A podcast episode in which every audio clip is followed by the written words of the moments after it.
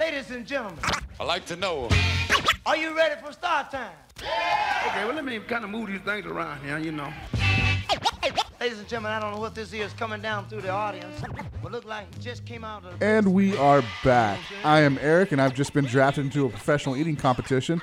He is Paul, and he's glad he doesn't work for ESPN this week. We are the Fat Packs, and this is Beckett Radio. What's up, Paul? Saw, dude. Saw, man. How you doing, brother? Man, I am just amazed. This has been such a crazy week. It's been a crazy week. ESPN, like, going crazy, kind of falling apart, losing people. The draft is today. Yeah. Like, whoa, like, bad timing on that whole thing. yeah, that's not. That's probably not a good thing. Um, with that all being said, uh, we typically would do a fantasy breakdown of our, our our previous week. We're gonna have to skip that this week because this show is absolutely loaded, Loaded. and we just don't have time to fit it in. But we'll, we'll catch everybody up the next week. Uh, Marlon, you're still beating me, so there you go. There Uh, you go. All right. Fancy recap done. done. All right, man. We got we got to hurry and do things. So uh, give us new products. All right, man. Here we go. Um, we got three new things to really talk about this week uh, of importance. We've got uh, 16 17 Leaf Metal Hockey. Yes, out Uh, coming out uh, on tomorrow. tomorrow. Coming yes. out tomorrow. About 9500 bucks a box. Um, Whoa, ninety five hundred. 95 to 100. Oh, okay, there we go. Yeah, 95. yeah. Well, they upped it from five hits to seven. So Right, that was the right. price It's difference. the price difference there. yeah. Okay. Um, no, so you're going to get seven hits. Uh, got your shot at your Eichel autographs, Nolan Patrick, and Joe Veleno. Joe Veleno. Yeah. Yeah, so those are all random in there. There's only 200 cases of that, so grab that before it is gone. Uh, 2017 score football hit uh, yesterday. Um, that's running about 95 to 100 dollars a box as well. Um, four autos per box. Uh, they're jumbo style. They got 10 packs, 40 cards per pack. Check that out. It's got all your guys that are getting drafted tonight are in there. And of course, what everybody's talking about is the 2017 Bowman baseball came out. Um, normal box configuration about $88, $90 a box you're getting one auto they got the super jumbos which are 195 to 200 and they're three autos per box Wow. seen some crazy stuff. I came out yesterday. and Okay. Seen some crazy stuff. Some guy just sent me a. They haven't even had time to look at it. A 16 autograph booklet. Whew. Just got pulled out of that. So Wow. stuff is loaded. Um, tons and tons of prospects. You prospectors, you know who you're looking for in there. Um, but just tons and tons of stuff. Looks good. Normal Bowman product. That's what everybody's talking about on Boom. new products. Done. All right. New pricing. Just two for you. Uh, Brian Fleischer, what's up, Brian? Has got Diamond Kings baseball done for you in the last week, and then I was able to finish up uh, 16-17 ice uh, ice hockey. That that is actually still missing a few a few prices on the um, on the bigger guys Okay. like Nylander and you know Marner and and uh, that other guy named Matthews, all those guys, uh, Laine. So basically, if you have any of that, let me know because that that's a it's a tough it's a tough pull, right? You know, because they went Right. they went down from from eight packs to six packs, and then those are only numbered to ninety nine. Yeah, ninety nine. So uh, make sure if you have some of that information to shoot it over my way, and I will get it into the system. I am constantly checking uh, uh, the secondary market to make that complete. There you go. Got to get that complete. All right, man. Let's lay out the show for you because uh, it- it's really a show in two parts. The first part of the show, we have two different interviews. One with Randy Fairfield, who is a a, a Dominique Wilkins collector. He likes the slam dunk. He likes the slam dunk. Um, he he's been working on this since he was in grade school when he when we made a trade to a hall monitor, and then uh, now he's he's uh he's all he's all full tilt. He's got a website he wants to talk about too to help him display his collection. Uh, then coming up after that is Kayla March from the Winged Octopus. She's talking a little bit uh, a little bit of playoff hockey with us. Uh, here's the thing. I'm going to be real honest with you. I wanted to talk hockey on the show, so so therefore, I, therefore I got somebody to talk hockey with. you, you did well. I did well. You did I well. She did pretty good, man. I know that you- sure. she's a she's a she's a novice collector. I will say that, but uh, she she wants to be more involved in the hobby She world, does. which everybody does. And then um, she really she knew her stuff, man. She she came on and she she really knew her stuff. Yeah, man. She's yeah. You'll you'll enjoy that Yeah, interview. That's enjoy, for sure. You'll enjoy the interview- interview a lot. Uh, then we're gonna uh, have a small break in between uh, in between that segment and the next segment, where Paul and I are gonna get into a couple of different things that happened in the hobby this week that we we, we at least have to touch on and mention.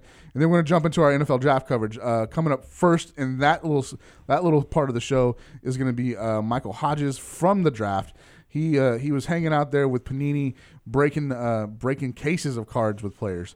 So uh, that was a cool interview. And then uh, Jeffrey Eisenband There you go, Eisenband. Yes. coming on. Uh, he's he's the star of the show, guys. He's from the post game, and he is breaking down uh, Big Ten Big Ten guys like you've never heard before. So This is true. it, it he he was a lot of fun to talk to. So all that's happening, and then we're gonna end it with Buck, Beckett Whatevs, and uh, it's my favorite time to do Beckett Whatevs because I have a story from the animal kingdom that I want to share. Oh, yes. I love when these come up. More all right, Animal Kingdom. let's jump right into these interviews. Uh, we're gonna get uh, get this pulled up for you guys. Hang tight, and we'll be right back. This is Jamie Thomas, sports artist, and you're listening to Beckett Radio. All right, guys, we're back after that quick break, and uh, man, first interview of the day. We're jumping right into business uh, with our Super Collector series.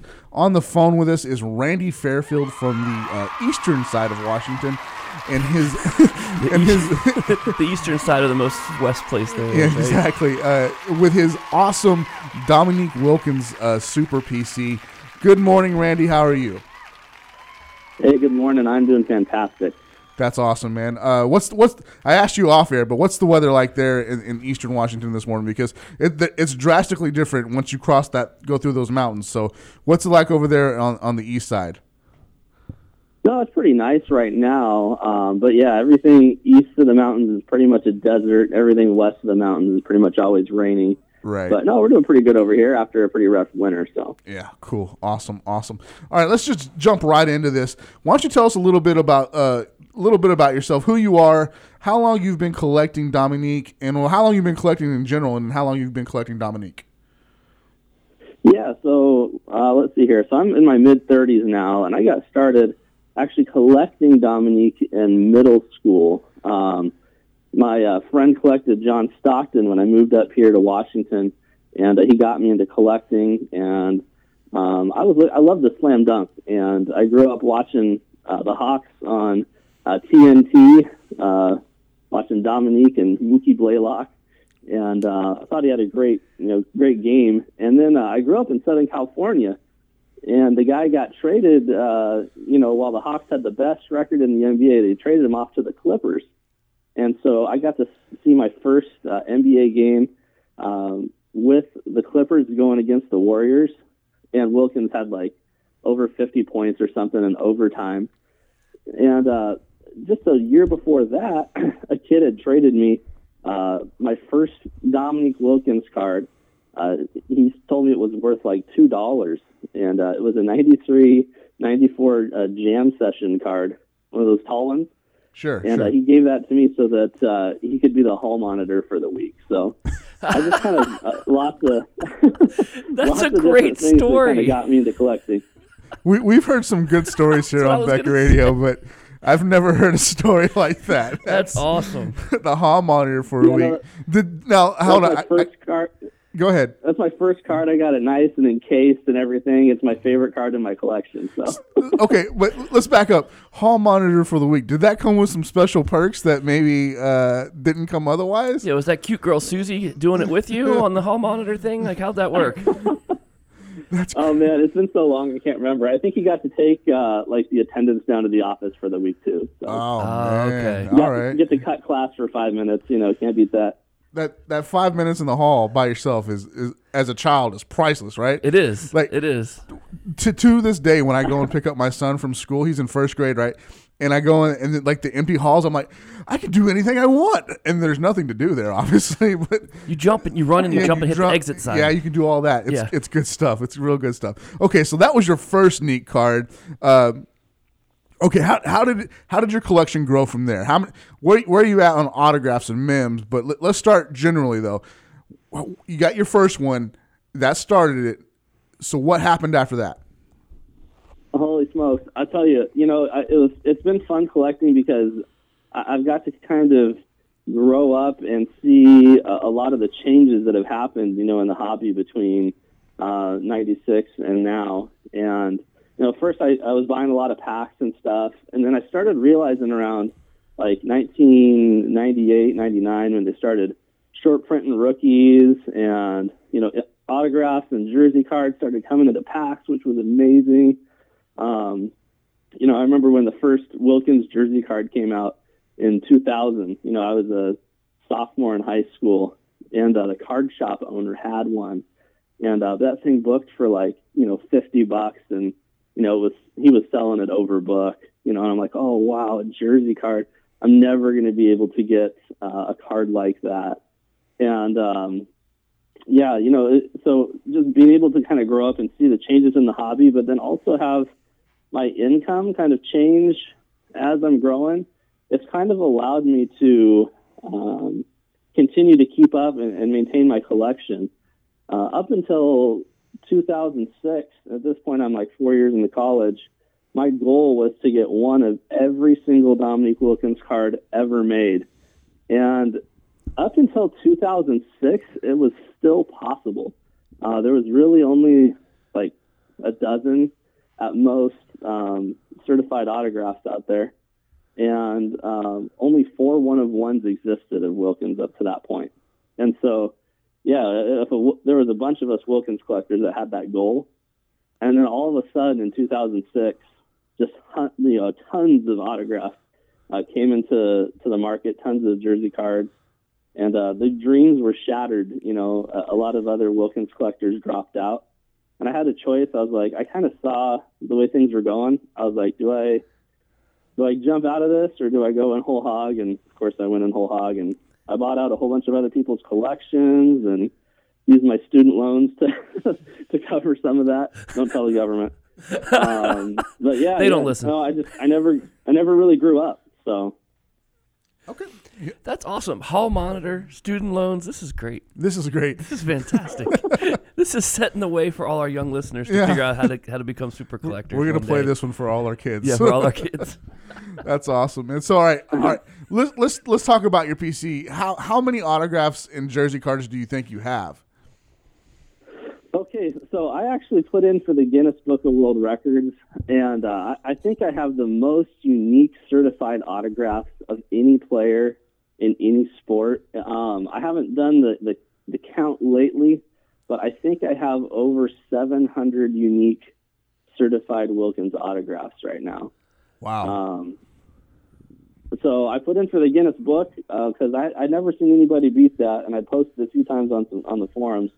Um, and the Guinness uh, Book wrote me back and they said, "Sorry, that's uh, too specific of a category." Like, what are you kidding me? There's like some of the most ridiculous specific categories out there in the Guinness Book, but whatever.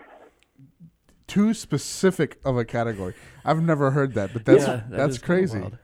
Wild. That's great. But you know what? Yeah. Kudos to you for at least trying and, and seeing the opportunity Oh, sure. there. I mean, I want to get in the Guinness Book of World Records. It'll probably be for buffets, but Probably. it's, it's gonna be for something, right? Man, so uh, give me a give me a loose count then. What what do you, you said seven hundred on the autographs? What about jersey cards? And one of Or- ones, or- things like that. yeah. Yeah. Well, you know, so it's been kind of it's hard for me to keep track of a lot of the stuff. I've got a pretty good inventory system here at my house where I sort cards out. Um, but yeah, you know, it, it's been hard for me to keep track because I've, I've been creating my website in uh, HTML and hard coding it for a long time. And every time I get a card in, it's like I have all these different sort piles, right? Like there's all right, these ones I just got in, I want to tweet them out. Okay, this one, these ones I've tweeted, but I need to take a scan. Okay, these ones I've got the scan, but I want to put them on the website. Okay, these ones I put on the website. Now they're ready for the uh, screw down. And just like all of that, you know, it's been really hard for me to keep track of everything. And so sometimes my numbers get behind.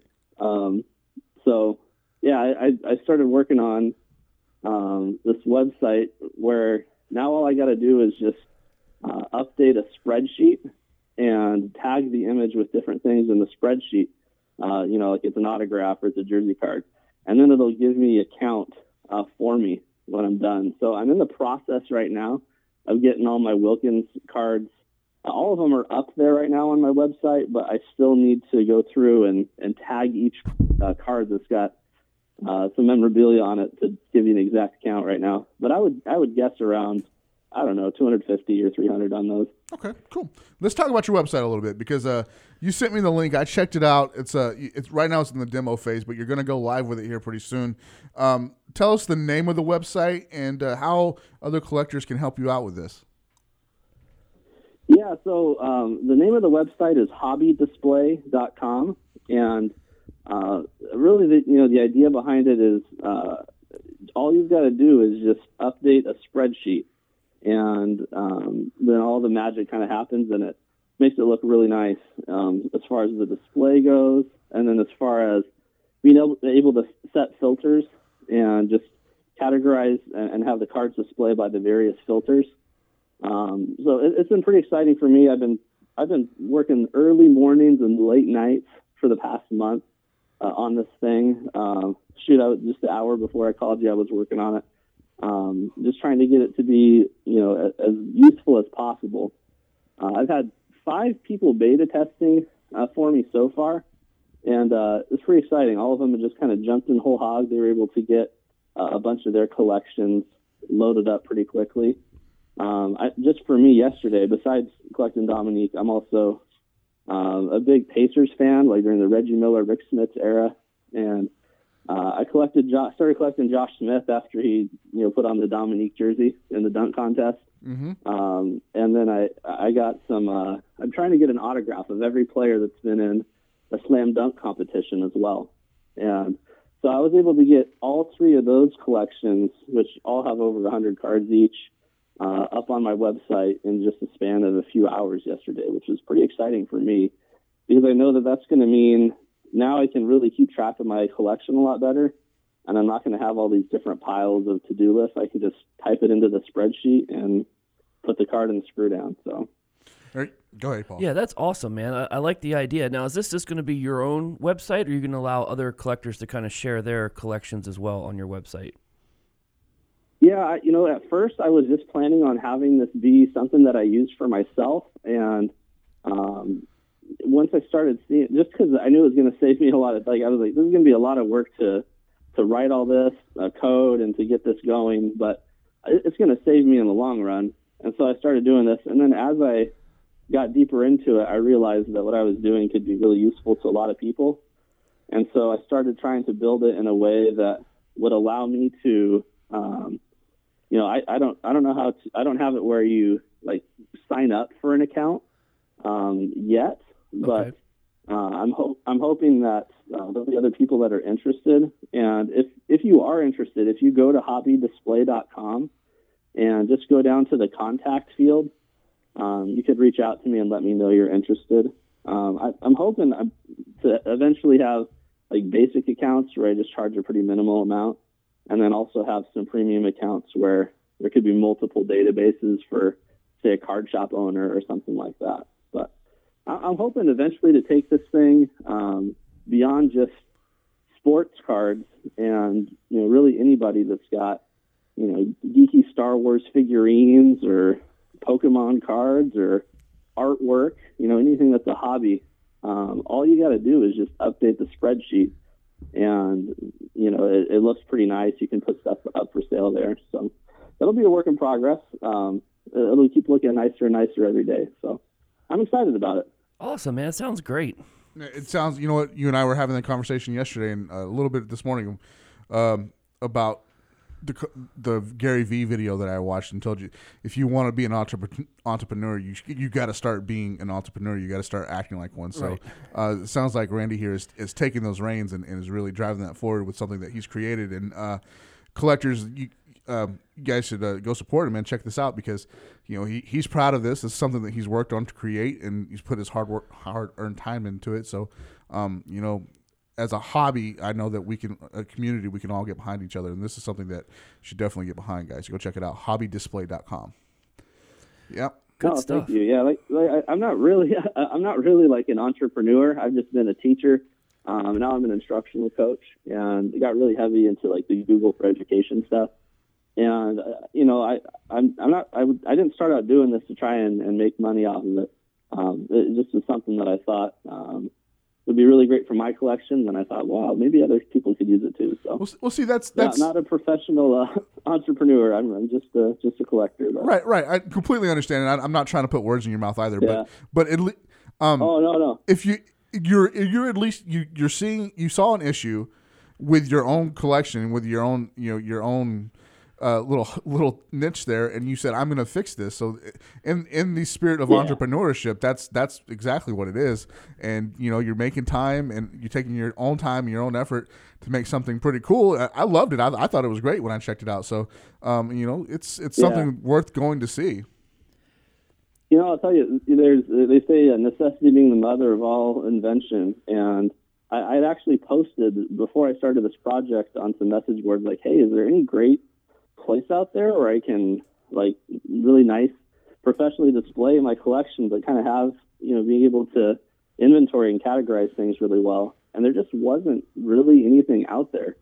And so I think what's really neat about this is it, since it's coming from a spreadsheet, it allow you to allows me to keep track of everything, um, you know, the want list and the have list and all that stuff, but then also display it exactly how I want. So it's kind of a combination of being able to inventory and also be able to display online. There you go. Yeah, I'm pretty stoked. There you go. Awesome. All right, man. Um, let's get into a little bit, get back into the Neek collection. Um, what are your goals for it? You said earlier that you wanted one uh, one card of every every Neek that there was. So where are you at now with this collection? What do you want to do with it? Uh, man, I just want to keep growing. So, you know, I just try to get uh, one of everything that I can afford. So, um, Nice that's pretty caveat. much that's pretty much it. I, I generally don't go for uh, duplicates. I've got a few cards in my collection that I just thought were so super cool that I picked up duplicates. Like one of my favorite duplicates that I got is um, uh, nine, uh, 2007 2008 uh, UD Black, and uh, their All Star pa- uh, patch autographs. And so there was like 25 silvers and uh, 15 golds, and I picked up nine between out of the 40 total of the print run, just because Wilkins was a nine-time All-Star, and it was a really, really sick-looking card. So, but usually I just, I, I really just try to get one of as many uh, different cards of Wilkins as I can, and uh, sometimes I, I, do sacrifice, um, you know, the uh, most people they try to get like a few really nice cards, and I really go. I kind of let some of the nicer ones go sometimes, just to be able to get as many different ones as I can. I've always been a completionist. I like checking that box off on the checklist. So Well, there you go. Now, what about Mim? Do you have any uh, you know balls or, or jerseys or anything like that that, that you had signed or, or game used or anything like that? Oh, I got all kinds of stuff. So this is a good this is a good story. So I kind of Facebook stalked uh, his his niece, and uh, I was like, ch- I ended up chatting with her for like an hour one night, and we were just like going off on how the NBA is different today than it was back then, and and she actually uh, we're still like we're friends on Facebook and um, and everything, and uh, she actually sent me the pin that Wilkins wore. Um, when it's got the it's the Larry O'Brien trophy, and uh, it was the pin that he wore while he gave his Hall of Fame speech. So that's one of my favorite um, little trinkets. But I got all kinds of crazy stuff. I've got a dollar bill with Wilkins' picture on it. Um, I I just, I've got all kinds of crazy. I got a pair of shoes. You know, it's got his name on it on the back. Um, all kinds of stuff from when they, you know, retired his jersey. All kinds of catch from that, and uh, yeah, That's very cool, man. That's cool. Now, have you had a chance to meet him? I have not. Um, uh, that's something that's kind of on my want to want to do list. But he actually was. Uh, he did follow me on Twitter. So when he first started his account, I was one of like the first hundred people that he followed on Twitter. So that was pretty cool, I guess. Well, there you go. Um, but yeah, no, he. I know he goes around quite a bit. Um, you know, with some of this work that he's done with diabetes, and maybe you've seen some commercials and stuff on there. And he was actually down in Portland uh, one time, and I was going to try to try to make it down there, but it didn't work out. But someday. Awesome. Awesome. All right, man, we're up against it. We got to move on to the uh, to our next interview, but we want to thank you for coming on. And Randy, before you get out of here, uh, why don't you give our listeners your Twitter handle and your website again, so they can follow you and get involved with this uh, this hobbydisplay.com. Yeah, no, my Twitter is just uh, at Hobby Display, and then from there you can see my actual like personal Twitter where I'm tweeting all my cards. Uh, that one's kind of a beast. It's just R and then my last name spelled backwards, which is Fairfield. So R D L E I F R I A F. But probably the easiest way to find that is just to go to at uh, Hobby Display, and then from there you can find uh, find my collection and my my other Twitter. So Awesome. All right, we want to give a sh- big shout out to Kevin uh, St. James too because uh, he he hooked us up with you. We were we were looking for an NBA guy for our Super PC, and uh, like it came down to like we we just weren't going to do the segment this week. Right, It, right. Came, it came down to the last minute, and uh, he hooked he hooked me up with your contact information. So thanks to Kevin for that. And uh, now now you're now you're going down, and Beckett Radio Lore is the Neek Super Collector, man. well, thank you. I, I really appreciate you guys' time, and it was a lot of fun. And uh, like you said, thanks to Kevin, he made a sweet deal for me too on some of those uh, 2000 2001 Topps uh, Finals Pacers patches. So I was pretty stoked about that deal too. So thanks, Kevin. Very awesome. Good deal. All right, Very Kudos awesome. to Kevin today. All right, man. Uh, thanks for joining us, and you guys hang tight. We'll be right back. This is Ian McDerry's Beckett Gaming Analyst, and you're listening to Beckett Radio. All right, guys, we're back from that quick break, and uh, right now our show is just rolling along. Um, f- the first guest was really cool. Dominique Wilkins, super collector, loved it. Loved bass. I love Neek, man. Yeah, Neek- absolutely. human highlight reel, man. They didn't call him that for nothing, right? Exactly. Uh, now we're gonna talk a little, uh, little, little playoff hockey.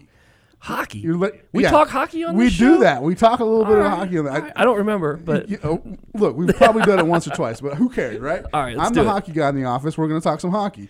Um, awesome. joining us on the show, uh, making her her very first appearance. I think this is the first female guest. That we, no, we've had we had um, uh, da, da, da, da. We've had two female guests. yeah, we've had two female guests. Yeah, but she's our first hockey. Yeah, she's our first hockey female guest. There you go. Uh, Kayla Martz from the Winged Octopus. Uh, you might guess that that's a she's out of Detroit, uh, the the Detroit area, anyways. um, what's going on, Kayla? How are you doing? I'm doing pretty good. Um, even though the Red Wings aren't in the playoffs for the first time in like 25, 26 years, I actually love um, all of the NHL, so I'm so excited to watch every single game that's going on in these playoffs. Now, uh, you are watching a lot of hockey. I don't want to sound like a Twitter stalker, but I've been kind of stalking your feed lately because uh, we, we, you know, I invited you on the show, so I wanted to make sure you you, you, knew you knew your game and, and you know your stuff. So, uh, not that I've been stalking your Twitter feed, but you, you talk a lot of hockey on there. She's a good follow. Uh, follow her at Kayla Loves Red Wings, uh, L U V S Red Wings, and go check her out over there. But uh, let's get into some uh, hockey talk before we get into the playoffs. Let's talk about your uh, your hockey card collection because um, you have a nice one, but your your mom she seems to have a nice large collection as well. Oh yeah, um, she's been collecting cards. Her and my um, my dad. Um, he uh, passed away um, back in 2008, I want to say, but they collected cards like nonstop. So there's just boxes and boxes and boxes and boxes and of different hockey cards that she has that we're still planning on going through and sorting through just to see like what she even has. Um, and my collection is more from ever since like 2007 and onwards. And onward, So, but we both, but we both have like pretty cool cards. But I mean, sometimes I look at other people's collections and I'm like, wow, like they're so lucky because I don't know how they even get that card. Right, so here's the thing: you got you got to go to a, a local card shop. You got to find yourself a local card shop. Do you have anyone? Where do you do you live in Detroit? no, I live um, just in a suburb right outside of Detroit. Okay. And there's not really many local card shops. There's these um, um, there's this thing called Gibraltar Trade Center though. It's near my uh, near my house, and they have like people there that you can set up like your own booth, like rent it out for the day or whatever every weekend, and they'll have like card shows. But sometimes with that, it's kind of hard because you don't know if they're just gonna try and pull one over on you or what the you know because you're putting a lot of trust in someone they don't really even know. So. That's very true. That does unfortunately that does happen in this industry. So, is your collection mostly Red Wings, or do you you diversify from that? It's um basically everything. It's a collection of everything. Um, I really have only um bought like boxes from like I don't know like Target, I guess for example, or Meijer. So like they're like twenty dollars a box. I have bought um Black Diamond boxes before. Those are a little bit more expensive, I believe. Um, I think they're like thirty or forty dollars a box. But I mean, once in a while, you can like draw really, really good cards from there. So I, mean, right. I have a couple of good ones. So. All right. We're gonna we're, you know, we're gonna give you a new name. We're gonna dub you the, the Blaster Queen because uh, Blaster you were Queen. you're picking up blasters. What you need to do, Kayla, is get online uh, and visit Blowout Cards or David Adams Cards, and order yourself some some hobby boxes. Uh, and you'll be you'll be a lot better off in the, the really nice cards that you're looking for. But I've seen your I've seen the pictures of your collection. You have some nice years. You have some good uh some possibilities from some good young guns there and some things like that. And I realize this is all hockey talk that no one cares about but me and Kayla. So I'm falling asleep. oh shut up. all right, let's talk some hockey. Let's talk some playoff hockey. Uh, all right, what did you? let's let's go over the first round. What did you think about the first round?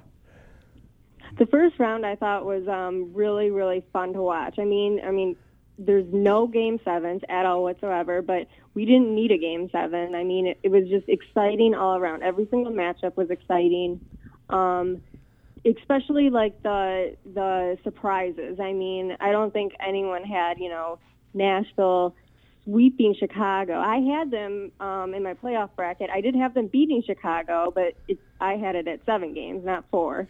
And um, you know, I think it's also cool to see like teams like uh, the Edmonton Oilers play so hard, and then for them to win and overcome against the San Jose Sharks, and also like in the East.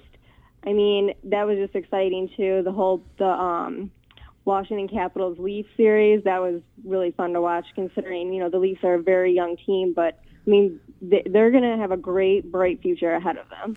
That that Leafs team, uh, Paul and I were talking about this uh, off air.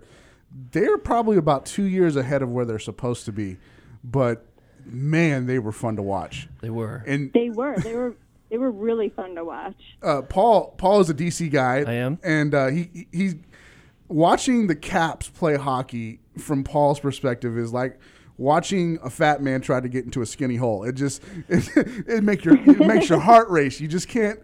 It's so scary. Six games, Oh, five yeah. overtime Oh, yeah. games. Yeah. Just man.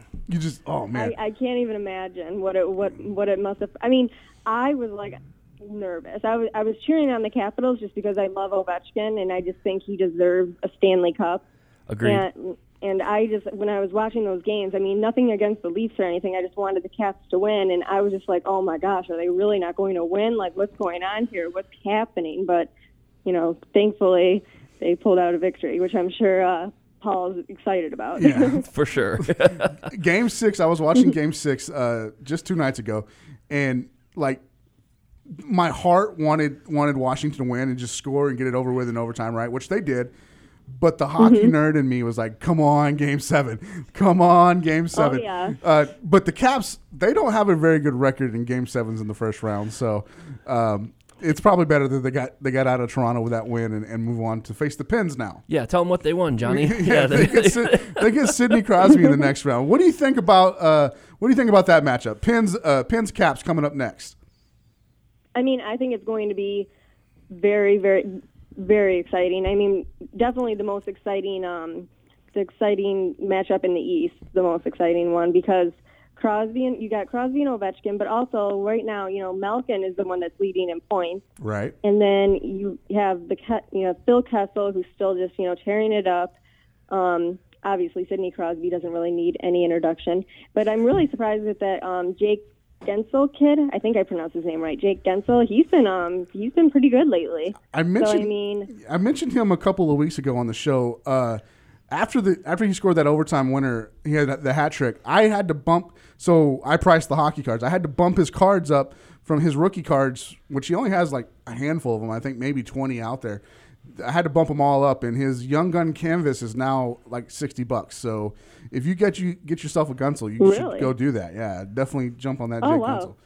yeah, def- def- definitely. Thanks, for, thanks for giving me the tip. Um, I yeah, um, I do think that the matchup though is definitely going to be exciting. I mean, it's it's just an old rivalry, and I think honestly, rivalries bring out the best in a team. I mean, being a Detroit fan, you know, Detroit against Colorado in the '90s, and you know the early 2000s, and it's like whatever team like ended up beating the other one, they went on to win the cup. Sure. So I mean, if Washington can actually beat Pittsburgh once and for all, I think they could have a 99% chance of winning the Stanley Cup. I, Paul, go ahead.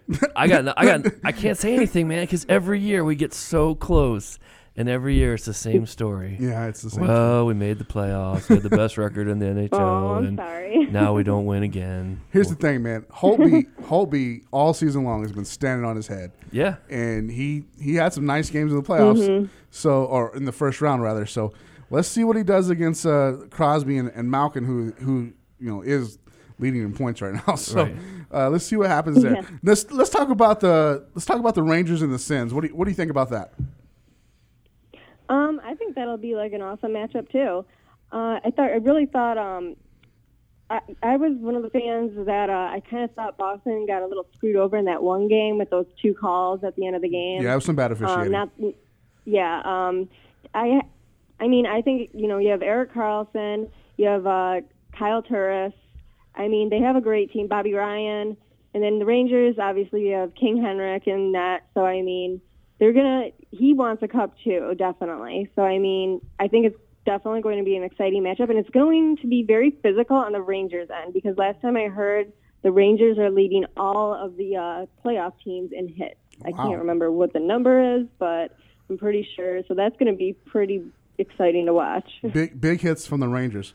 Uh, let's talk about the West then. So uh, who, who, who do we got? Is it the it's the uh, da, da, da, Oilers and the Ducks, right? Is that right? Uh, yeah. Okay. Yep. The Edmonton Oilers against the Ducks and uh, St. Louis against Nashville. There we go. That I was, I was I was thinking I was getting St. Louis flipped around there, but so we got we got the Ducks, we got Ducks and the Oilers. Uh, I think the only thing that really needs to be said here is, I think everybody in the hockey world wants to see Edmonton get back to the finals. I don't know if it's going to happen, but they want to see they want to see that Connor McDavid kid in the finals. Paul, would you agree? he's pretty good, isn't he? He, I heard I heard from like somebody that he was okay. Yeah, So- man. I mean, that's what at least it, I know from a hockey side, a lot of people do. I know from a hobby side, from the card industry, Yeah.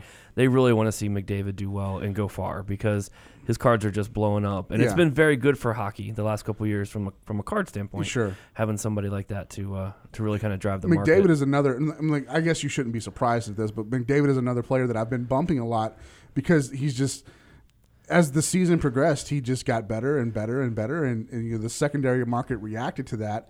You, now you can't. I think his young gun is like two hundred fifty dollars or something Right. like that. You can't touch it for under that. You know, and Oh, his wow. auto- yeah, definitely. his autographs are getting hot too. So I mean, not that they weren't, but his his cup autograph. The last time I looked at that thing, I think it was priced at twelve thousand to fifteen thousand, and it probably needs a bump too. yeah, So, Yeah. jeez. Yep. He- Oh, all right, wow. We're, we're looking forward to that McDavid kid. So let's talk about the other one. Uh, can can uh, Pekka do it again? Can he shut out the Blues? That's actually a really good question. I mean, I think I think he can. I don't. I don't. Kayla?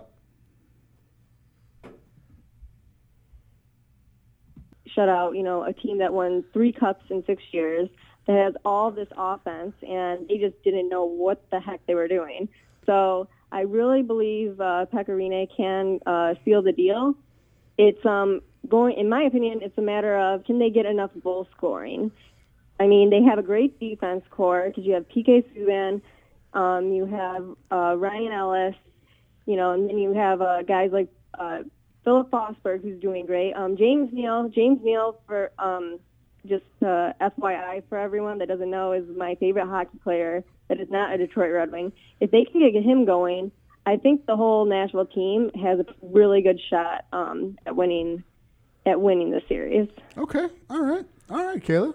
Good job. Uh, nice, nice. Well done. Here, your first time on Beckett Radio, and uh, breaking down the breaking down the NHL playoffs for us. Now, I got to ask you: Did you? I when we first crossed paths, I had just posted the uh, the Beckett Radio uh, playoff bracket. Did you jump in on that? Um, I I want to say I was going to, or I tried, and I don't think it happened. I'm not sure. That's okay. All right, that's okay. you can ride along with me. I got the Caps winning it all. yeah, So- and so do I for the homer pick, right? okay. Okay, so uh, we're up against it. We gotta get out of here. But uh, you want to come back uh, the next round and break down the next round of the playoffs for us? Oh, of course, definitely. Thank you guys so much for having me on. All right. So uh, before we let you out of here, tell us your Twitter handle and where we can find you on uh, Winged Octopus as well. Okay, so on Twitter, uh, my Twitter handle is K Loves Red Wings, K A Y L U V S Red Wings, and um, you can find our uh, blog slash podcast at Winged Octopus, and that's we're, we also have a Facebook page too, and our podcasts are available on iTunes and Google Play, and we also do YouTube uh, live shows every now and then. So. Okay, cool, guys. You She's go- busy. She's busy. Yeah, go check her out. Uh, go check out Winged Octopus. Uh, if you, especially if you like the Red Wings. I know we got some Red Wings listeners. Um, I'm, you know, I'm sorry you guys are not in the playoffs, but at least you got some, uh, some Winged Octopus in your lives while we're here. All right, uh, we're gonna get out of here, and uh, we'll talk to you again soon. Okay. Okay, thank you so much again for having me. No problem. Have a great day. Bye bye. Hello, this is Jason Crosby, freelance illustrator and sketch card artist, and you're listening to Beckett Radio. All right, man. Two loaded back-to-back interviews there. Uh, Randy Fairfield and Kayla March both coming on with their respective uh, uh, areas of of conversation. Dominique and uh, playoff hockey. So It's good. We covered everything: basketball, hockey, and now we're going into football. There we go. I guess we'll talk about baseball a little bit later. Maybe later. Maybe. Maybe. All right, But- man. But Uh, listen, the season's just getting started. Yeah, plenty of time. Plenty to of time to go. Eric Teams, or is it Tim's? Is that what it is? It's Thames or Tim's? Thames, yeah, whatever. It doesn't matter. He's just he's raking and- fuego. Yeah, he's really in fuego. Um, nice ESPN reference there. Good job. Um, Well, they're not using it anymore. Yeah, they're not using it. They got rid of it. Uh, so let's talk about this thing that happened with uh with Panini. Um, the the whole uh, misrepresented The laundry, yeah, laundry, the is laundry tag. Is yeah, that what it was? laundry tag. They, you know, they they produced a card, and I don't remember all four players that were on the card, but two of them had looked like Mitchell and Ness laundry tags on Right, there. right. Which unfortunately, Mitchell and Ness doesn't make any game used register. You know, they don't use those in the game. And Panini wrote on the back of the card, "Game worn." Sure. Laundry tax. Right.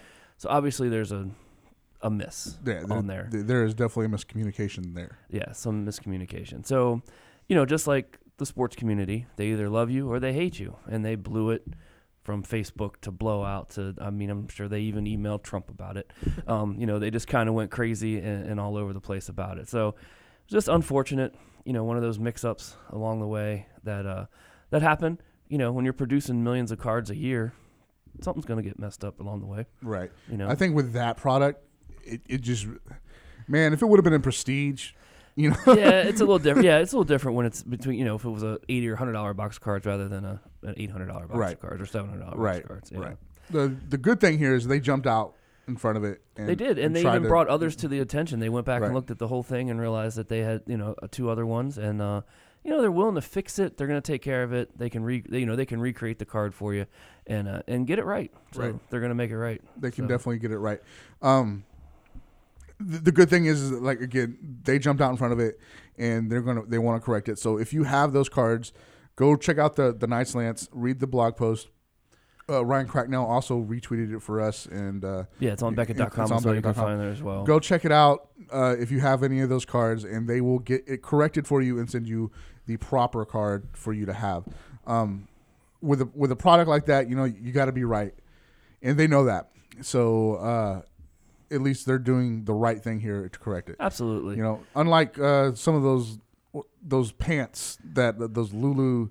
Lulu Lulu bug. I don't know what they are. They're crazy, but they're ripped. They're, it's a female female like stretch pants. Okay. And uh, ladies are putting these on and they're just ripping like wet toilet paper. And now Nice. now they're refunding. They're they're refunding the um, the the the ladies who bought them, but they're not refunding the people who who stocked them. Oh, nice. Of yeah, course you know, not. Panini here is doing it right. Yes. Panini here is They're doing taking it care of it, they're so taking that's care of good. it. Um, speaking of Panini, man, they have sponsored a awesome, awesome giveaway for us uh, that ends tonight. If you can hear my voice, uh, it is Thursday, 427, 2017. If you can hear my voice, you still have time to get into our draft giveaway. Um, first place was a box or is a box of contenders. Yes. 2017 uh, contender draft picks. fire. Really big, really big. Second place, five second place winners, two packs each of uh, Elite Collegiate Draft. Auto each pack. auto each, each pack. I saw those were like retail like twenty five dollars a piece or something like that. So. Yeah, it's kind of yeah. Yeah. Yeah. So uh, you're getting two two packs each on those, and then third place. Don't don't don't don't don't knock this, man. This is really cool, actually. All right. Uh, a Michael Irvin uh, rookie score BGS rookie nine five, and uh, Troy Aikman uh, BGS nine rookie. Uh, it's about a 70 75 dollar value there. For sure, man. Together. Uh, you were telling me, I, I, I guess, I, I kind of scoffed at it, and you were telling me, dude, do you know how hard those things are to grade? They are pretty hard to grade. Yeah, getting getting nine fives are tough. So. Yeah, they they certainly are because I that's what the population report says, anyways. um, so that Michael Irvin's really nice, man. Yeah, Hall of Fame rookie, man. Heck there yeah. you go. There you go. And then uh, I'm gonna give a shout out to uh, a couple of guys that were paying attention. Wait, wait, wait, wait, wait.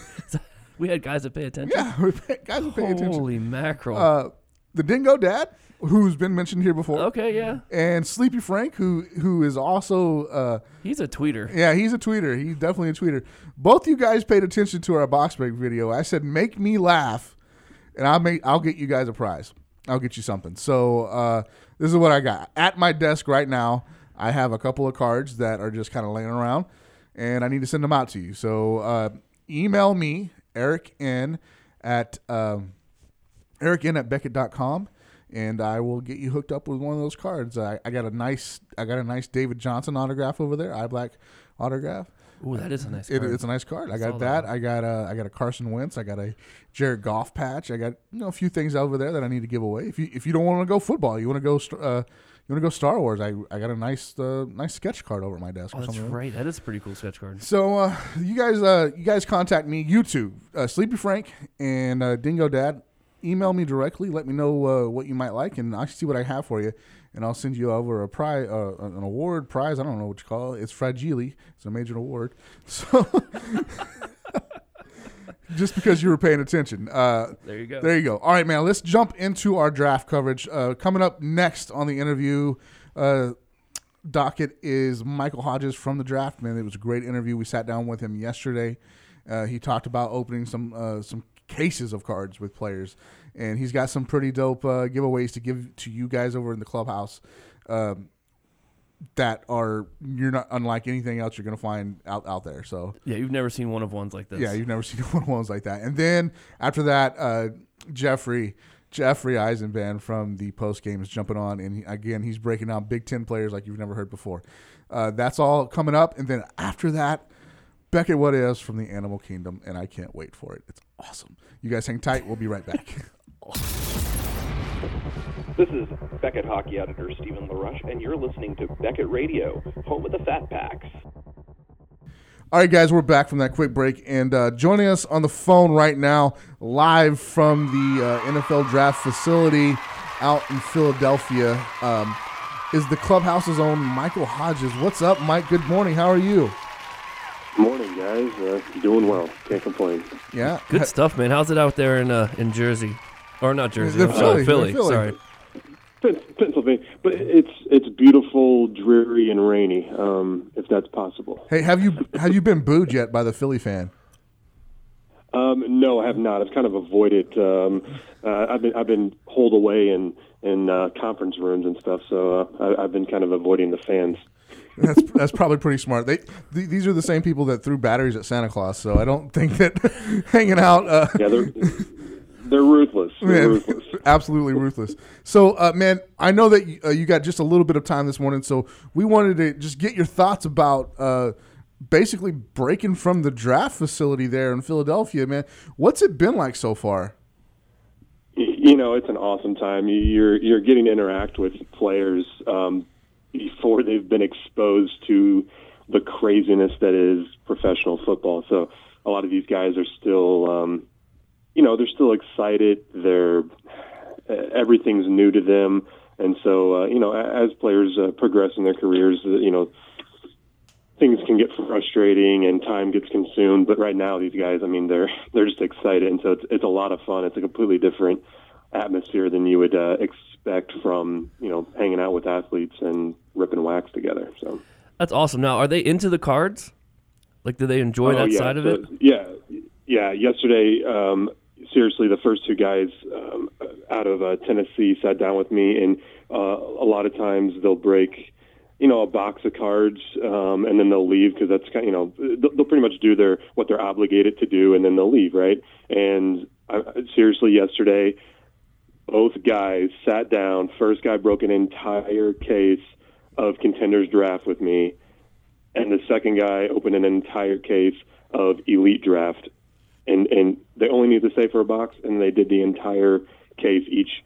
And I mean, they were totally into it over and over in the video. He goes, I just feel like I'm a kid all over again. And he's he's spreading out the base cards on the table and collecting all of the guys that you know the legends and whatnot. And so um, th- these guys, yeah, I mean, it, it's weird because I'm going, thank you for your time, and then they're going, thanks for giving me something fun to do when I've been signing, you know, twenty thousand autographs this weekend, and now I can finally sit down and just relax a little bit. So that's pretty interesting. That's cool. Did I see you with Pharoh Cooper yesterday?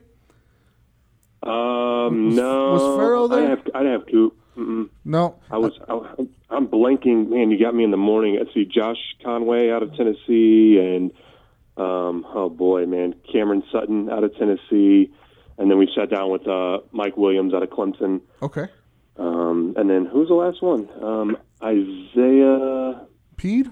Mm, he's out. He's out of no. He's out of Virginia Tech. Isaiah Ford. Isaiah out of Virginia Tech. Yeah, there you go. Little Va Tech action. I saw Coop breaking something on on something with a Panini Panini uh, Yeah, he, behind him. he might have been. There was a couple of conference rooms in a row where we had a bunch of stuff going on. He might have been doing some kind of promo stuff for them yesterday. Okay, cool, cool. So, uh, so you said you said elite, uh, elite draft and contenders draft. What else are you breaking over there? Man, we did uh, we did the, the three 2017 products so far. So we got a sneak peek at Score Jumbo, which drops today. Um, that's actually already sold out, so that's pretty crazy. Um, that was an amazing product. Then we had a we threw in a case of uh, black gold um, and a case of NT and a case of uh, flawless. You know, you you can't go to these events without bringing the heat. So That's true. Um, yeah, if you brought flawless, you uh, yeah. that's good stuff. That that is real good stuff, man. It, it's hard though. It's hard though because a lot of a lot of the guys they when you open something like NT and like we pulled a Zeke rookie patch auto and, and they want to take the cards. and, you're like, uh, yeah, I'd, I'd have a pretty upset customer if that was the case. But they, they get mesmerized by what a football card is these days, and uh, it, they get really excited. It's it's pretty cool. That's that's so great, man. I'm glad that you're getting this experience, and uh, I hope you guys have tuned in to the clubhouse this week uh, and just and just watched what's going on, man. He's, he's Michael and his team up there are having a lot of fun. So what, what's on the docket for today? Today is Wednesday, the day before the actual draft. What's on the docket for today? Yeah. So today we're kind of laying low. Um, we're going to head back to uh, the rooms. Essentially, while we're breaking in there, uh, we're not going to break any today. Um, while we were, while we're breaking in there yesterday, uh, all the players are coming in and they're trying to, to get all their autographs done for you guys. And so um, uh, they're in there just lined up. And so we're going to be back in there today, just trying to make sure all the autographs are getting in for all the products. That way, we don't have any dreaded redemptions. Like for instance, while we were breaking yesterday, we pulled a Mike Williams redemption while Mike Williams was sitting there signing his autograph allotment, and so um, we got to explain to the players like, hey, if you guys don't get these done, this is the disappointment that happens if you guys don't get your autographs in in time. And so they're all going, oh man, like. And so they're like, that's kind of sucks. Everyone gets cards, and then this guy gets a piece of cardboard with a sticker on it. And so um, that's what that's what we're going to be doing today, just making sure everyone's getting their autographs in and doing everything that Panini can do to make sure that content is live in these uh, early products in 2017. So That's awesome, man. They're getting the education because they don't realize what they're doing. They don't know the consequences of not getting that stuff done on time.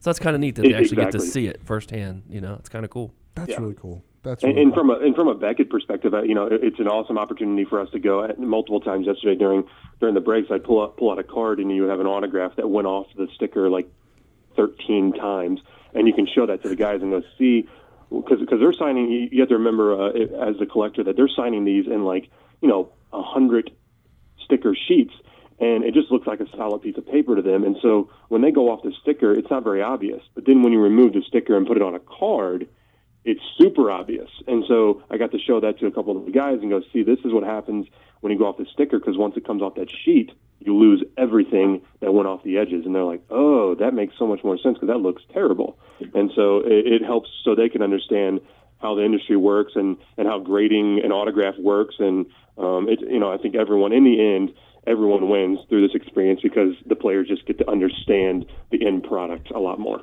That's awesome, man. So get your Beckett 10 autographs now, thanks to Mike. Right? thanks to. Michael for hooking it up and explaining it to him. That's, awesome. So helpful of you. Uh, I believe it, it's a. Um, I'm, I'm, I'm not. I'm gonna sound like I'm washing your balls here, but it's it's really it's a great asset to have someone like yourself there and the other breakers that are there that are there to help explain that to the players, um, for just the community and the hobby in a whole, for them to be able to to know that you, have our backs, and uh, that's man, just thanks. That's really cool. Yeah, it, for sure. And and I'll tell you, like, it, and it's for for collectors out there who, you know, for instance, Mike Williams, right? He, he's going to have some redemptions coming early because he didn't get his autographs done. He, they're, they're done now. He did finish yesterday, but obviously, you know, he's not going to have those in um, those first three products. But these guys are signing autographs. I mean, he was in there for hours straight signing autographs while at the same time doing phone interviews with all you know sorts of media outlets. And so these guys, I mean, they're, they're they they have so many things they're supposed to get done, and they're still they're still doing everything they can to get autographs done. And so even when you see redemption, um, it doesn't necessarily mean it's like some bum. It just means that they're busy and they've got to multitask. I mean, they can't just do one thing at a time. They have to do multiple things. So they're working on it and it's crazy when you get to see it happening in person. I mean, sure, there's some players who just, you know, they they don't want to do autographs and they're, you know, they get kind of bum about it. But uh, most of these guys are solid guys, but they're just they're going from college atmosphere to pro, where everyone everything's about money and everyone's trying to get them to do something. And so it's a really difficult situation. And, and these guys, seriously, they handle it incredibly well. It's pretty cool.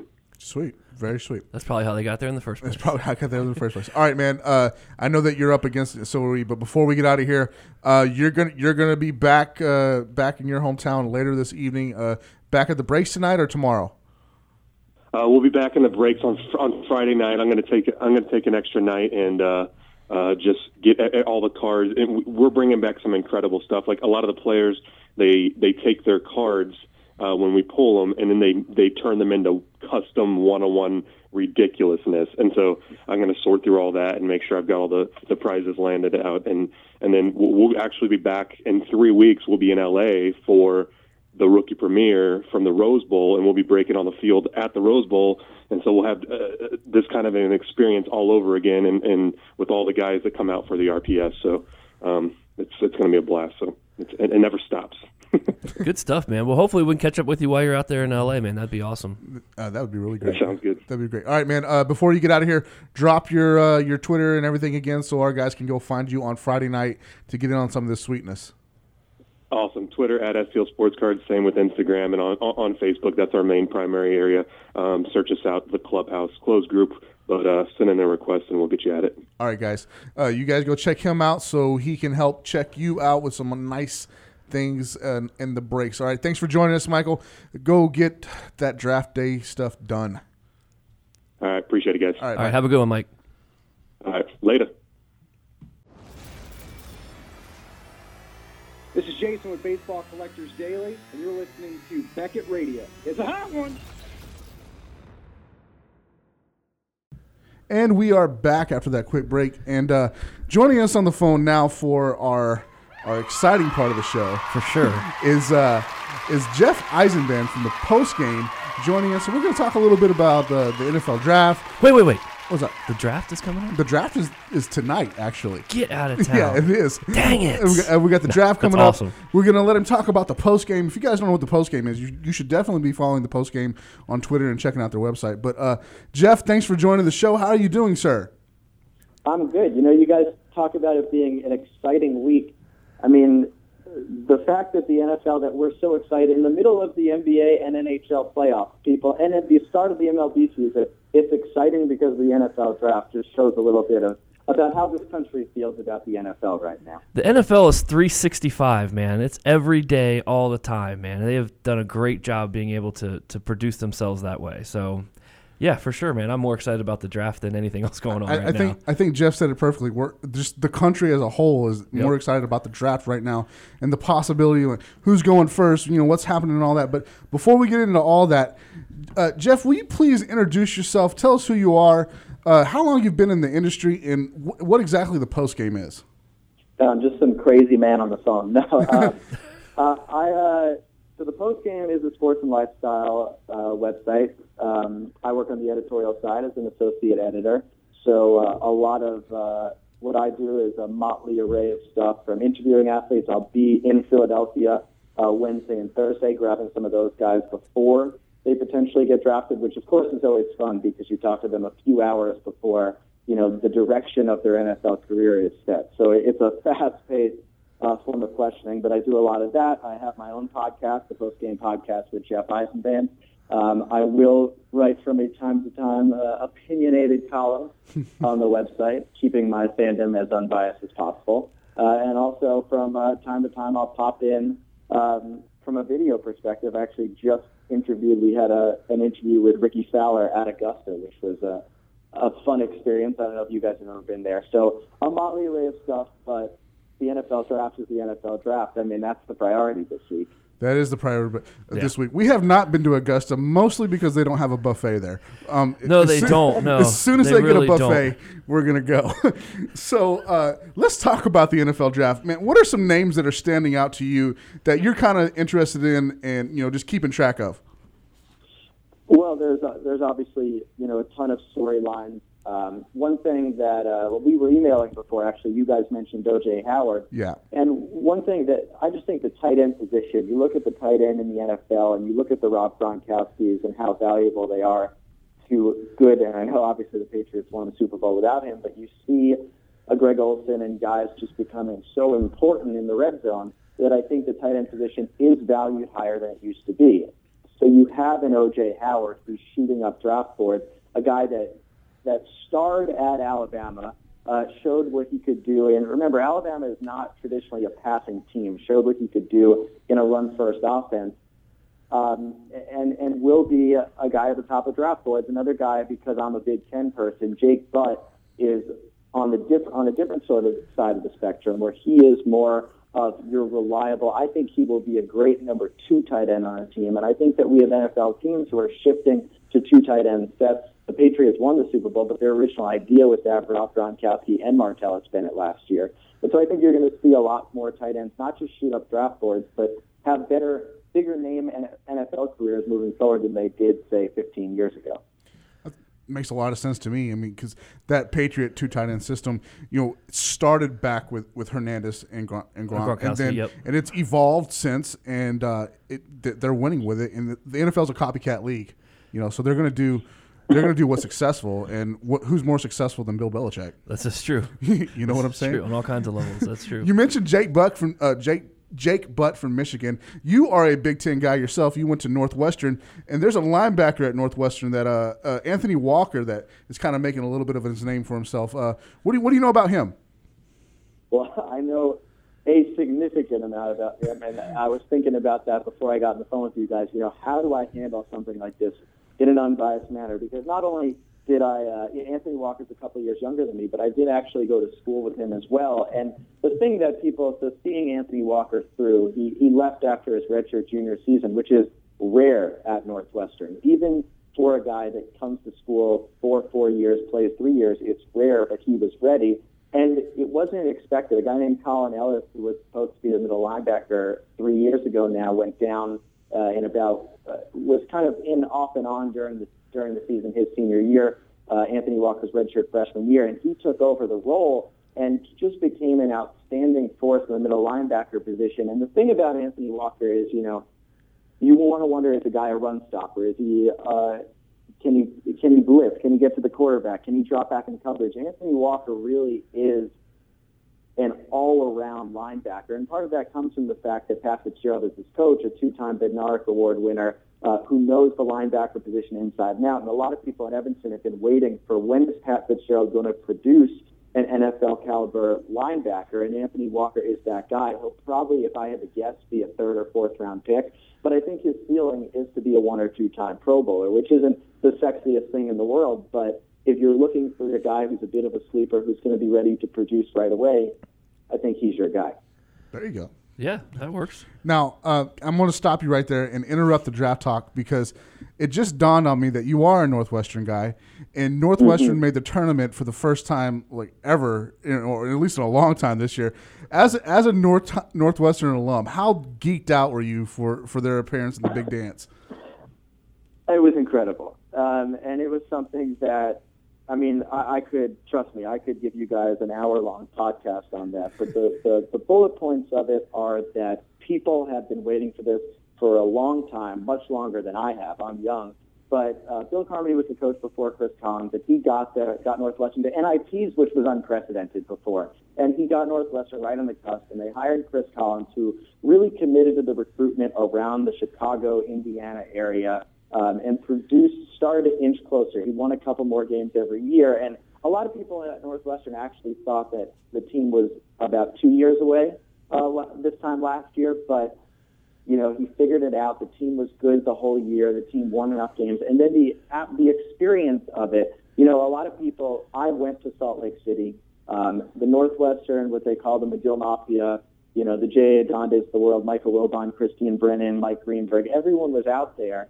Um, and people were saying, you know, Arizona and Gonzaga were two of the other teams in Salt Lake City, and they didn't have that many fans there because when you're that when you're that group of, fran- of fans, you're saving your money for the regional, you're saving your money for the Final Four in Arizona. But for Northwestern, this was the Super Bowl, this was the biggest deal, and that first game.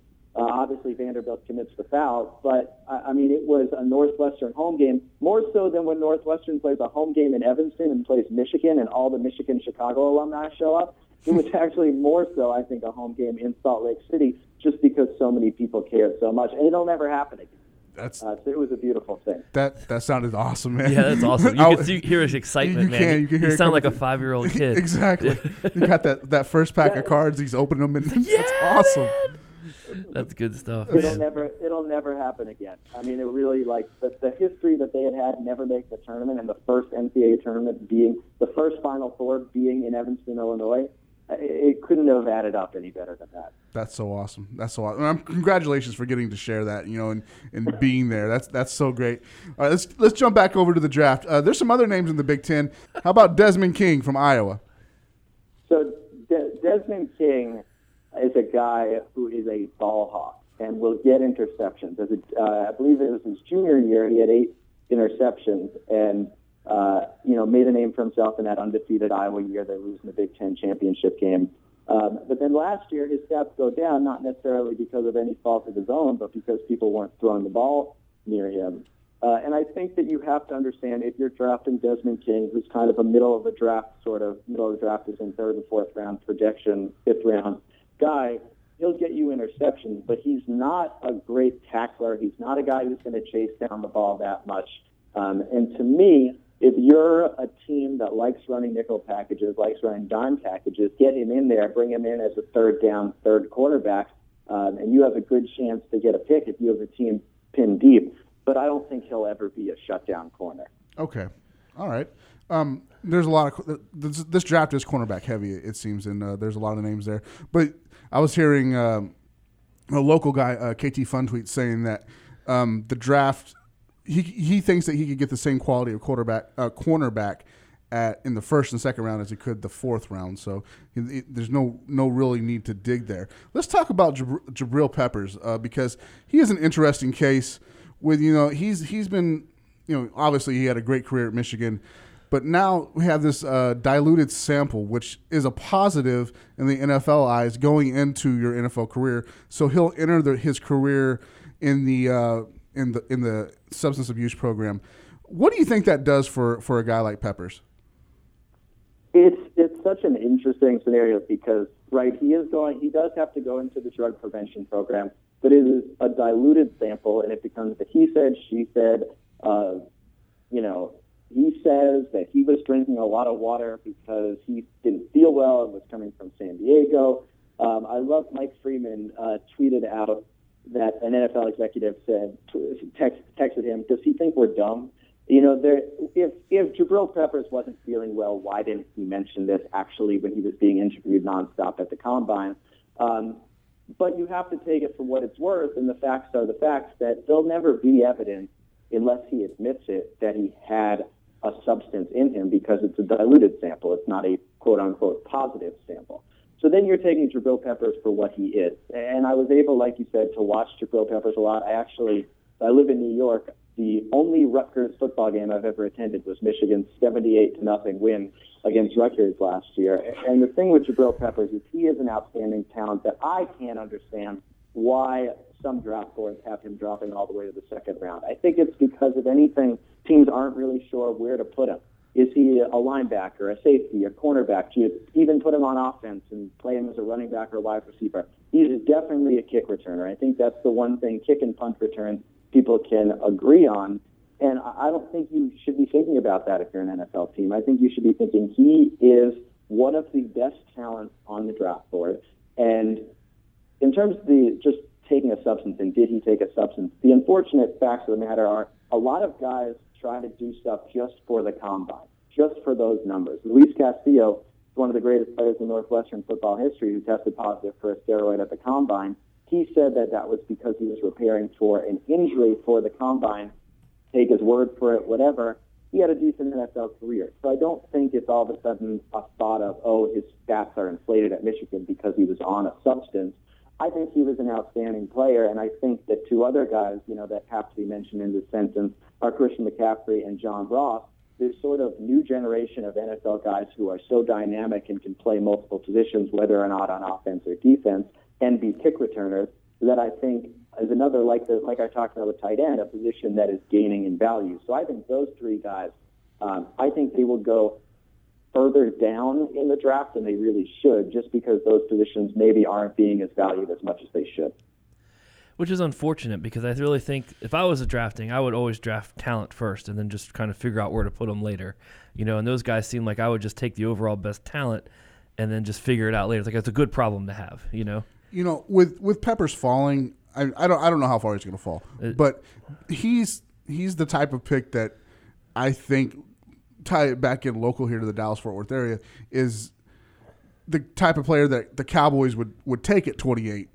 You know why not? I mean, it, it fits the cowboy mold, right? He's got he's got a little bit of a you know question mark on his on his uh. They call it swag down on his, here. It's a swag. It's a Okay, little swag. That that that's that. Hey, let's talk about the biggest name in the draft, which is uh, Myles Garrett out of Texas A and M. Uh, people swear he's going number one, but then there's the whole Mitch Trubisky. Uh, you know, what if that happens? What where do you think he goes? Do you think he goes one? I think he goes one. I still just think he's the best player in the draft. He's the most sure thing. But even saying he's the most sure thing doesn't mean he's a sure thing. You know, there was a time, and you guys are in Texas, we all thought Mario Williams was going to be a sure thing. Sure. And that, that you know, it, it's kind of, I think it's almost, I don't want to call it a cop out, but it's conservative selection to say, oh, you know, we'll take a defensive lineman. We know, you know, it's not a skill position, but we know his skills, or we know an offensive tackle. We know what Jake Long will be. But that doesn't always end up being the case. I just think there isn't a, a good enough player to jump up. And I think that there's a little bit of a beware mentality after the last two drafts. We had two quarterbacks go one, two in each draft. And were they the best players in the draft? I mean, you could say Jameis Winston and Marcus Mariota were. Um, but last year, definitely, like you said, a copycat league. Let's get Goff and Wentz early. Goff obviously hasn't paid his dividends yet. Wentz looked good at first, but still a question mark. So, I mean, Mitch Trubinsky, I, I, I'm, we all naturally try to create comparisons, and the I, I the guy that he slightly reminds me of is Jay Cutler when he went up draft boards about a decade ago, um, coming from Vanderbilt, coming from a school that wasn't traditionally known as a football power, um, not a team you see on TV all the time, but just a good fundamental quarterback. And actually, in that draft, Jay Cutler ended up being better than Matt Leinart and Vince Young. Um, but I just don't think he's uh, first overall pick. Just seems like you're just then trying to take a quarterback, and why not? And, and, and it's the Browns, so who knows? Right. Um, because right now they say Brock Osweiler, but they might turn on a dime. But I, think Brock Osweiler, as expensive as he is, there might be more value in just sticking with him than trying to gamble on a guy at number one when you have something more sure like Myles Garrett. For for the life of me, it, it, it is the Browns, and I, I can't figure out why they're not, why they're not calling about AJ McCarron because he's he's 26 years old. He's playing behind Dalton, who's 29. He uh, he doesn't want to be there really. He need, he wants to go and try and start. And Hue Jackson, who who coaches the, uh, am I right there? Coaches the Browns. Yeah. came from Yeah. Cincinnati. Why not? Why not call for McCarron? Makes a, makes perfect sense to me, but, but it's the Well, Browns. maybe he doesn't. Maybe he doesn't think McCarron's good enough. That's true. That's Uh, true. Remember, McCarron played in that at the end of the season, but not the two years ago now, and he really struggled in that playoff game against the Steelers. Right. Of course, it's the Steelers, but I mean that's that's here here or there. So, uh, what are what are some other names that you're looking at in the draft that maybe uh, that you're just keeping an eye on? I, the guy I love, and again to bring in the Northwestern bias, he beat Northwestern last year uh, with Western Michigan. Corey Davis is a guy that not many people know about. I know Western Michigan had the season they had, but not many people are following the MAC Attack football. And he's been an incredibly consistent guy for four years. And it's easy to say, oh, well, he did that against MAC competition. But it's also easy to say he didn't play with a skilled, you know, with skilled players. He didn't play with necessarily skilled other receivers, a skilled quarterback. And I've just been incredibly consistent guy who, you know, we've seen what a guy like An- Antonio Brown who comes from a smaller conference and and succeeds, um, and an athletic specimen who's done the job for four years, been consistent. He'll be a mid to late first round pick, and I think that he'll contribute to an NFL team right away. I, I think so too. Yeah, they're looking at the Cardinals. A lot of people have them going to the Cardinals. The Cardinals. So that's When we did that boxer break a couple of weeks ago, Uh-huh. and we pulled that Corey Davis. I was stoked about that. I think You that were. was You were awesome. way stoked. I was telling you, this dude's Megatron. This dude is Megatron, but he is he is legit. He played a great Cotton Bowl against Wisconsin, and Mm-hmm. he just he stood out to me, and I was like, this guy is good. he's going to be good. Um, all right, man. Let's let's move away from the draft. Let's talk about the post game. Tell us what the post game is, uh, and just where we can find it, where to follow you on Twitter, and all that good stuff. Because uh, I was checking out the post game the last couple of days. I love it. I think it's great, and I think more people should know about it. That is, we appreciate that mentality. Um, it is pretty simple. Thepostgame.com, uh, T H E P O S T G A M E. That's one word.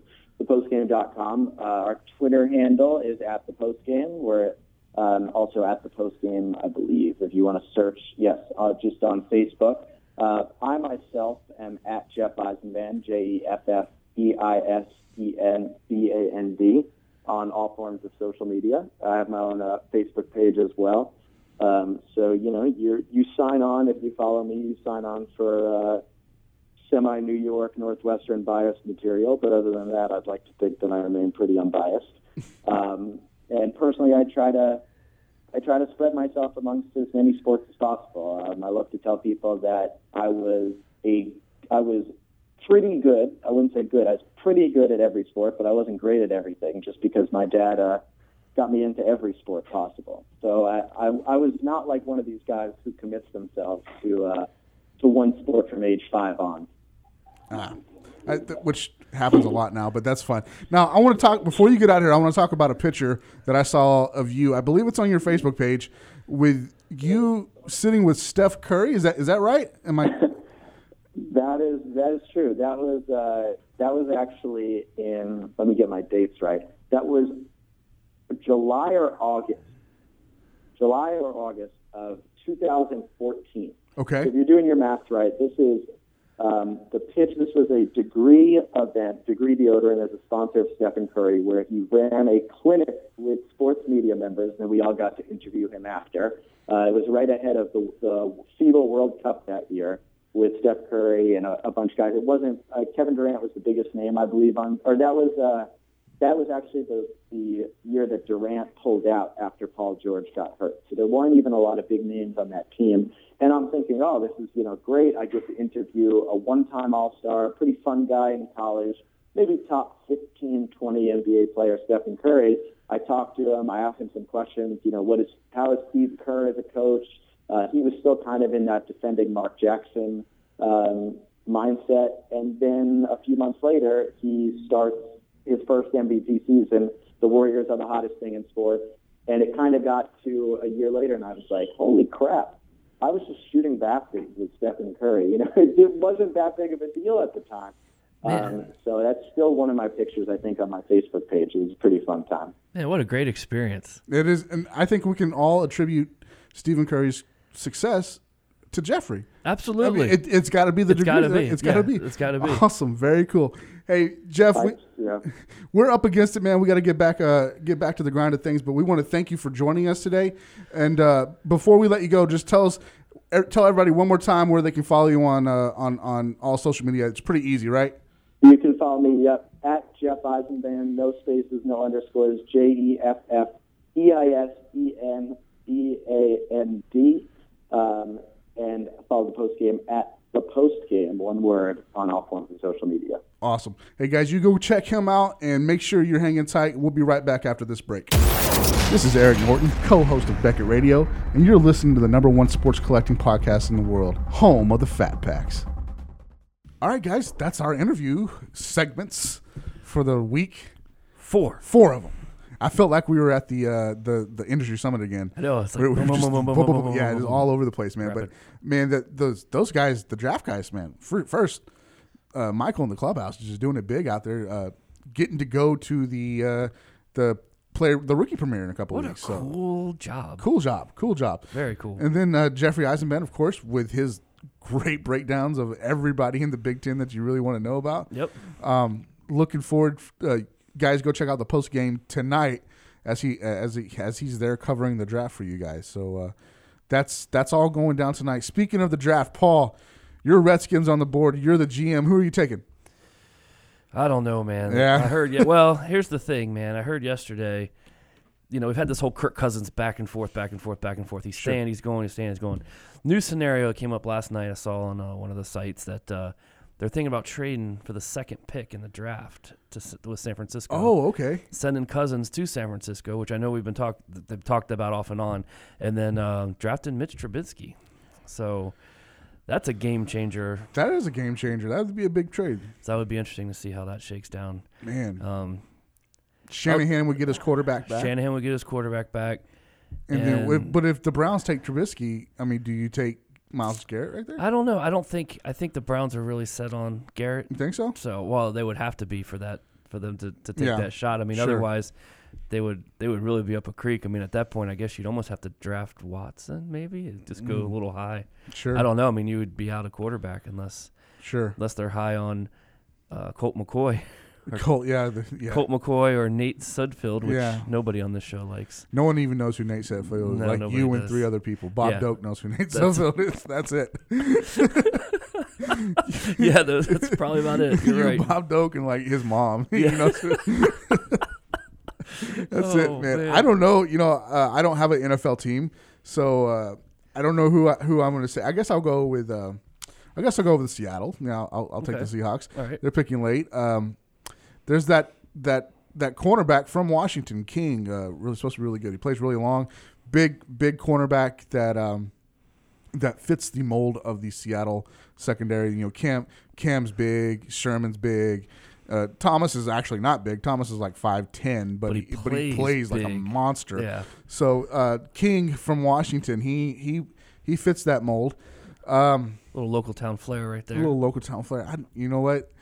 With the trade that they just made yesterday, sending Marshawn Lynch to the Raiders officially, uh, I I'm still not convinced in their backfield. You know, but I, I mean, I think It's it's such a mishmash, man. It is. between Prosise and Alex Collins and Rawls Yeah. and who's going to be healthy and yeah, it's just a it's just a, a mix of people. Right it really is. so. I think I think Joe Mixon there though would I don't know that he would get picked in the first round, Maybe. but Joe Mixon is the type of player that uh, good old the head ball coach up there loves. So ball coach, the head ball coach. He he, uh, he he loves a, he loves a player project like that, and I think in a locker room with Russell Wilson, you know, stand up guy, and that locker room is strong enough that they could take a Joe Mixon and um, make him fit in. There you go. You know, all right, that's our our, our draft predictions that are sure to be wrong, and uh, Hey, hey, listen, the Caps made it to the second round, so we haven't totally lost We our haven't- hockey pick yet. So we're hanging on. and and the Celtics are doing things now. They're they're kind true. of back on track now. They are. So uh, maybe maybe we're both right there still too. Hopefully. Holy mackerel. Uh, all right, let's get into a few more things before we get into this Animal Kingdom story because I love it. it's gonna be awesome. Yeah, I'm so scared about this story because I don't know anything about it. I guess And we know had what- to talk last year. We talked a lot of mountain lions and bats. We did. And fish. So um, and, and snakes. We st- we talked Oh, snakes that's earlier right, this year. snakes, that's right. You know what?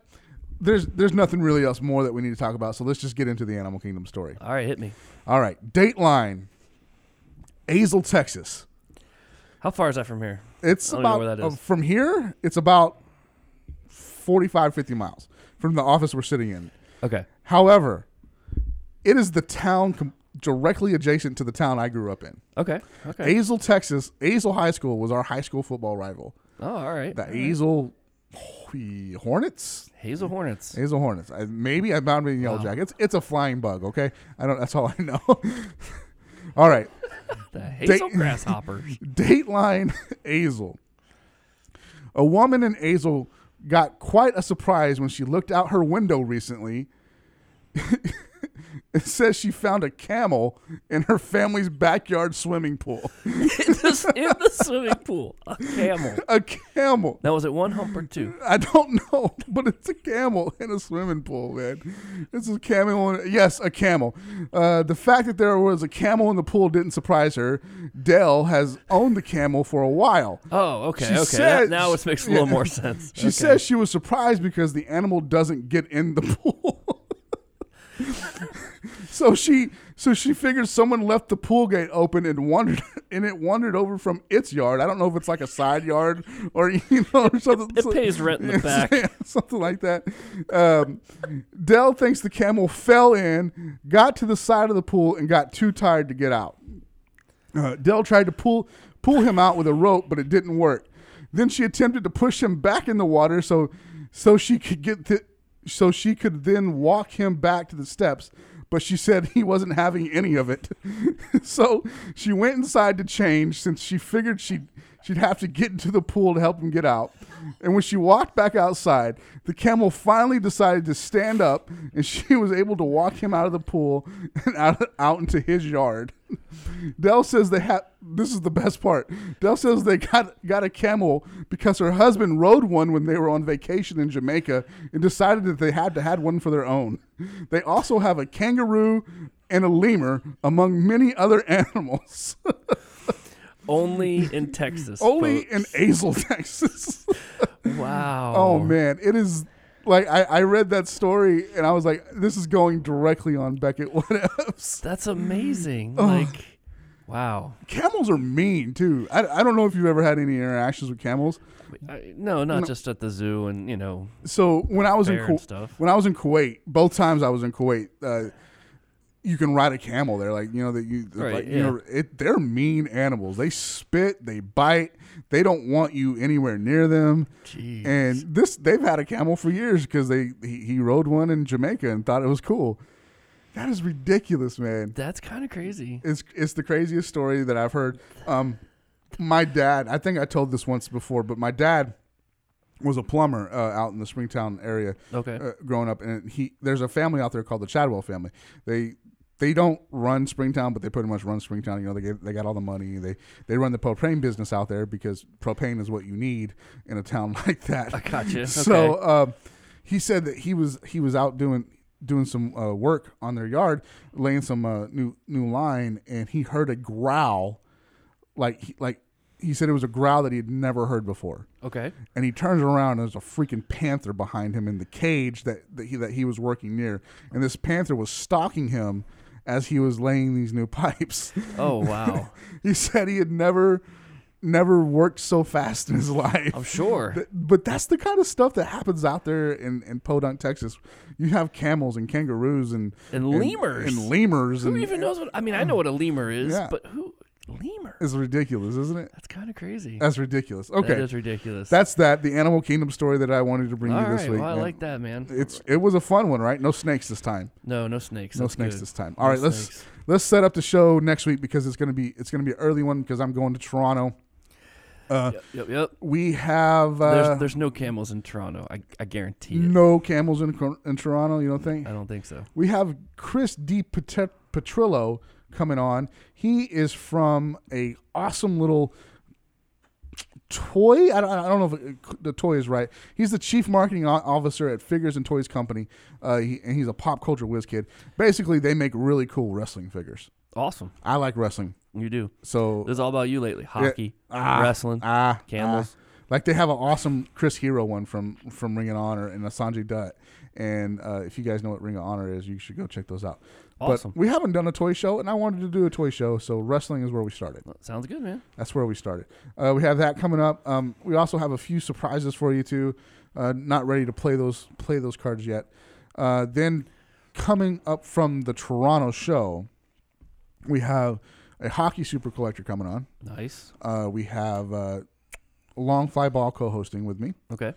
Uh, we've reached out to Ken Reid of TSN, who uh, signed a copy of his book, uh, One Night Only. He wrote that he he wrote about players who only played one night in the NHL. That's pretty cool. Uh, we have a copy of that to give away. It's still sitting at my desk. I haven't figured a way out to give it away, but I will. We will. Um, Jamie Thomas, sports artist, is coming back on. Oh, nice. Uh, Mike James is going to be in the house. Nice. All that's going on, and then we have a f- maybe a few other surprises up our sleeves. There, just trying to s- figure out scheduling and everything. Uh, as far as that show is concerned, Steve Grad will be around, so hopefully we can grab him on the mic. But there should be at least a couple of shows coming from the Toronto Sports Card Expo. Good deal, man. I will miss you. You won't miss me? I will miss oh, you. you. won't miss me. You'll be fine here doing doing your own thing, just Maybe. loving life. Yeah. because I'm not because Like- I because I don't have my headphones in and and I'm making comments. Maybe. Or I can go eat where I want. You can go eat where you want. You go to Buffalo Wild Wings all you want. There you go. Just chill out. There you go. Just do that. Good stuff. Just a couple days, but but remember Jake Butt tonight. Jake Butt tonight. First round. Remember that the the upper echelon of the Beckett of the Beckett medias will be here that, that week as well. So That's true. You might want to get out. That's true. you might want to get out. That's funny. Hey, I just want to give a quick shout out to uh, a fan of the show, Mr. Brogan. He's in the hospital right now, so our thoughts and prayers are with you, my friend. Get out of there soon, man. What's wrong with Get Brogan? Soon. He's What got, happened to uh, him? He's got some just some some uh, pancreatitis kind of, Ooh. kind of stuff going on. So I have a friend yesterday. Her birthday is today. What's up, Amy? Uh, she had her gallbladder taken out the day before her birthday.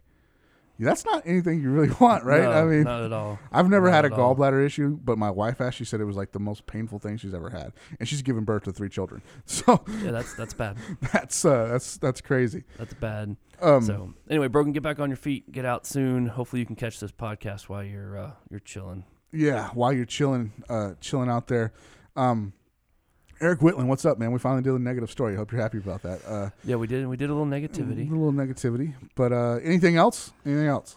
No, man, I'm good right now, man. You good right now? Looking forward to uh, next week's show. Looking Yeah. forward to seeing what happens to you up there in Canada. In Canada. You gonna say hi to Francis? Francis. Hey, yeah, Francis is coming by. I can't wait to see him too. I hope he maybe you know wants to bring me some more candy. Yeah, candy. That's good. And and try not to eat it all before you. Ah. you bring me a bag? Candy back? Bring your bag back. Yeah, bring me one back. Okay. Uh, before we get out of here, just want to give a, a, a shout out to all you guys out there in the Twitterverse who are, are following us and interacting with us. Man, we're uh, we're trying to ramp up what we're doing there. Look for uh, the, you know the, we've been doing the Who Won the Night polls. Th- those have been fun. Um, been started yesterday with a player uh, Beckett Radio Card of the Day, which was a Trea Turner uh, Bowman 2014 Bowman Chrome Draft Auto. Okay. Because it should have been because he had seven RBIs and hit for the cycle. so, um, what else are we doing lately? Uh, today we started uh, throwback uh, throwback Thursday and posted a picture of a nice future stars Beckett future stars. Okay. That had Reggie Book, Reggie Brooks, Jerome Bettis, and Rick Mirer all in their Notre Dame uniforms on it. Wow. Yeah. that's So taking it back. uh, your boy Reggie Brooks for the for the for the Redskins has retweeted it. Oh, nice. He's retweeted it. Uh, Nice. Rick Mirer, I just looked at my phone. Rick Mirer has liked it and retweeted it. Nice. So now Jerome Bettis needs to do He's it. got to get on the bus. He's got to get on the bus, right? Yep. All right. Uh, that's Dude, it. you realize how old that is? He's that's really Isn't old. Bettis? He's already in the Hall of Fame. Yeah, he's already in the Hall of Fame. That's really old. That's really, really. It's from. It was from December. Hold on, let me look at it. I'll tell you. I'll tell you exactly how. Old. I think it was from December of '93. I think that's when it was from. Let me look. Let me pull it up, and then we'll get out of here. Awesome. December of '93 is my bet. Makes sense. Yeah, because ninety they were all rookies in '93. December issue, uh, December '93 issue of Beckett Future Stars featuring Brooks Bettis and signed by Rick Mirer on the front. Very cool. That's really cool. Rick Mirer is now a wine connoisseur. So, Oh, very nice. Go check him out, man. Uh, we have about the same amount of followers, so he needs some followers in his life. Uh, do that for us. And then uh, John Finkel, what's up, John? Down the hall from us says that he wants to come on the Beckett Radio again and talk about his eighth grade poem that he wrote about Razor Shines from his '86 Topps. All right. There you go, man. Hey. I love an Expos poem. Yeah. Love Wow. it. All right, guys. Uh, we're getting out of here this week. It's a loaded show. Hope you enjoy it. Until next week, just keep listening. Cue the Drake.